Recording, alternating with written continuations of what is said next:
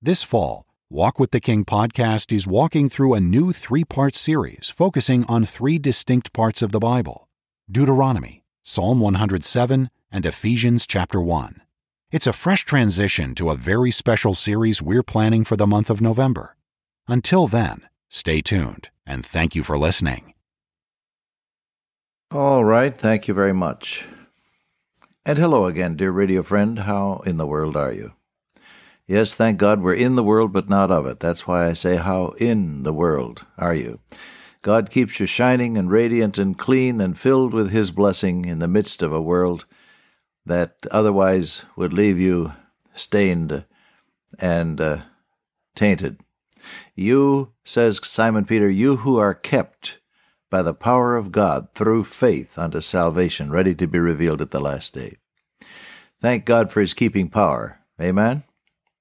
Well, this is your friend Dr. Cook, and I'm speaking with you as usual from the little room at the end of the hall on the second floor of the big white house. And for 20 years and more, it's been home sweet home, and I look forward to these times of visiting with you, my precious friends. The last time we got together, we were remarking that without God, there is a predictable profile of experience that human beings undergo, and it's found in this 107th Psalm. That's the Psalm that we began to look into a day or so ago. When God is not in charge of a life, what happens then? First of all, there's the aimlessness and pointlessness and wandering that one experiences. They wandered in the wilderness. Then there's the loneliness of heart that refuses to be assuaged by any human relationship, a solitary way. And then there's the lack of fellowship. They found no city to dwell in, no sense of belonging. And then it, there's the the nagging, unsatisfied hungers of the soul, hungry and thirsty. And finally, there's the give up collapse point. Their soul fainted in them. People, out of sheer desperation, just give up on life after having tried everything without God. Solomon, you remember, had this same experience. He tried money and he tried uh, culture and he tried pleasure and he tried works and accomplishments and all the rest and after he had tried everything that life could afford, he said, Vanity of vanities, all is vanity. Well, that's the predictable conclusion that one will come to if you if you keep God out of your life. That's exactly the point. That's why then we come into verse 6 of Psalm 107 after you find these sad words that profile the human experience, they wandered in the wilderness in a solitary way. They found no city to dwell in. Hungry and thirsty, their soul fainted in them. Then they cried unto the Lord in their trouble, and he delivered them out of their distresses, and he led them forth by the right way, that they might go to a city of habitation. This whole matter of aimlessness and pointlessness shows up uh, clearly in many an otherwise successful life. Someone came to me the other day and said to me, I've just passed my 50th birthday, Mr. Cook. He said, I want to talk to you. Well, I said, Come on, sit down, we'll talk. He said, I, I own my own business. I'm successful. I have enough money.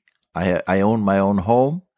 My family is a good family. We're happy. My children are growing up uh, well. They're doing well in school. Some of them have finished school and are now working. And uh, we're, we're happy as a family, very close, and, and there's nothing wrong with my marriage. Uh, he said, I really haven't anything to complain about. But he said, I started to wonder as I passed my 50th birthday, what have I really done with my life? What have I done that really counts? He said, I thought maybe I could talk to you about that. Well, talk we did, and pray we did, and commit ourselves to the Lord Jesus we did. And in that moment, there was a turning point, I think, in that gentleman's life. From successful doing and accomplishing, together with a with a sense of of aimlessness that he complained about, from that kind of living to a, a purposeful living for eternity kind of life.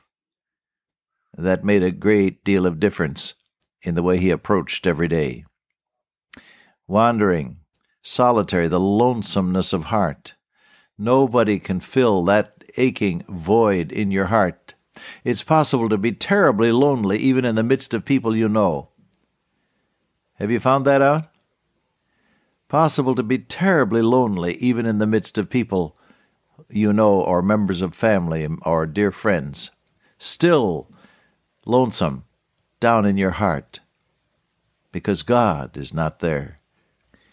Hungry and thirsty, the, the unsatisfied longings of your heart. And then finally, you come to a place where you say, It's no use. I give up on life. I've tried everything. I've done my best, and it still doesn't make sense. It says their soul fainted in them. People give up inside long before they do outside. Have you noticed that? People give up inwardly. They give up, let us say, spiritually, long before the evidence shows up in visible actions or audible words. Long before you say, I quit, you have said it inside. That's why it's so important to have an inner peace and an inner staying power that comes through the blessed Holy Spirit of God as He indwells you when you trust the Lord Jesus as your Lord and Savior. Oh, for that inner strength. Paul prayed for the people at Ephesus that they might be strengthened with might by God's Spirit in the inner man. That's where real strength comes from. That's where real staying power originates.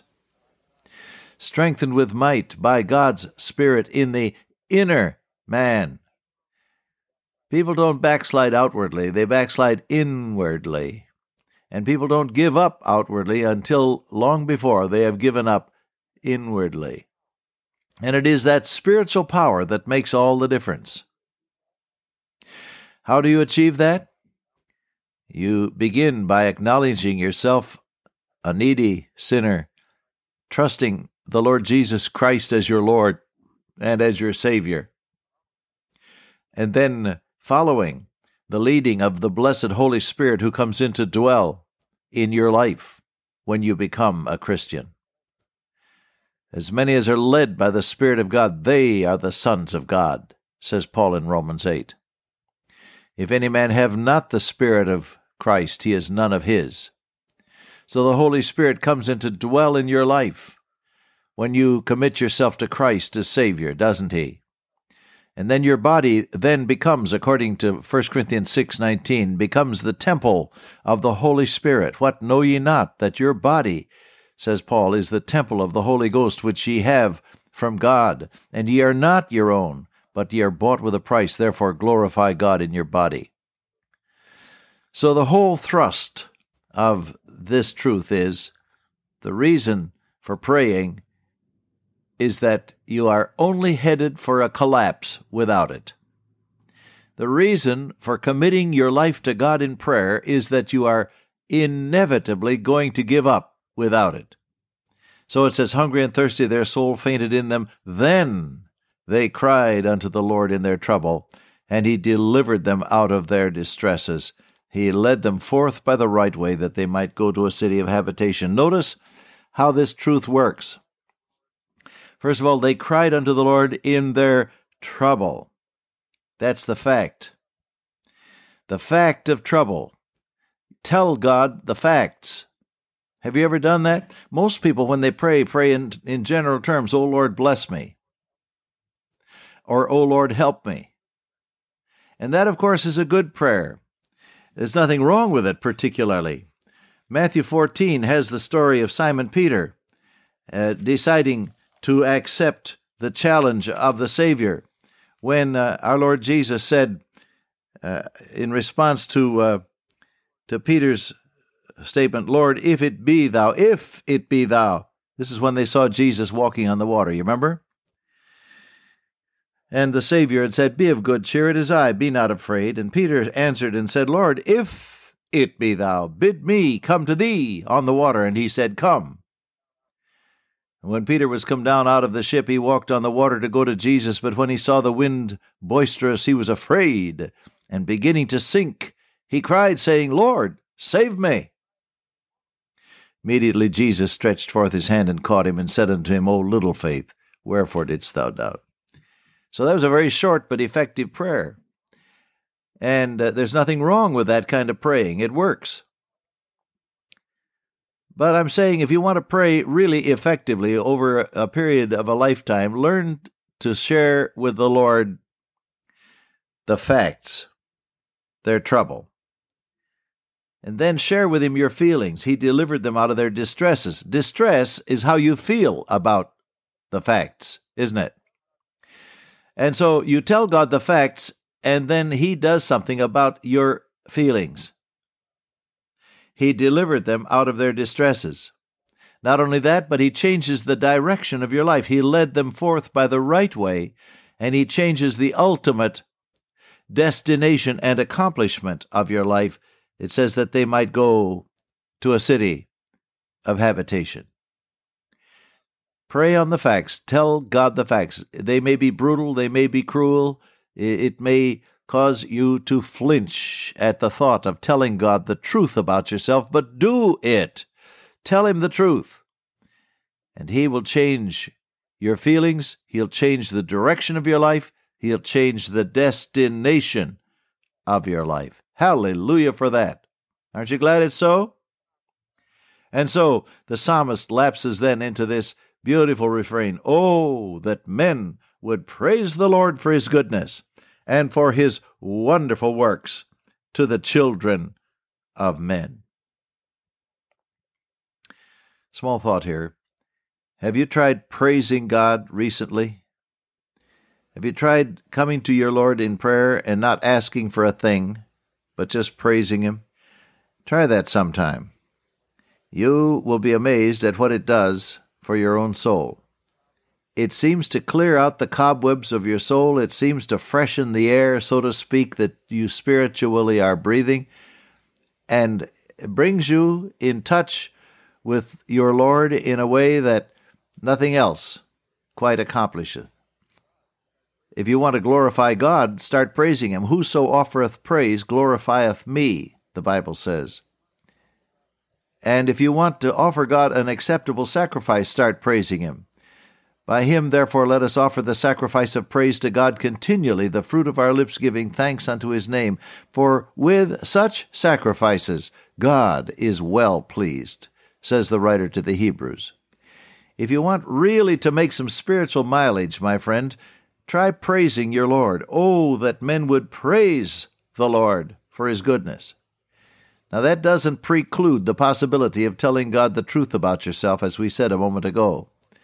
But it, it's not either or, it's both and. Yes, bring your troubles to God. Yes, bring your needs to God. Don't try to satisfy your own needs by yourself. It'll never work. You'll give up. Bring your needs to God and then start praising Him for His goodness.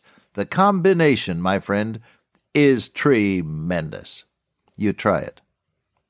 Dear Father, today help us to praise Thee. In Jesus' name, amen.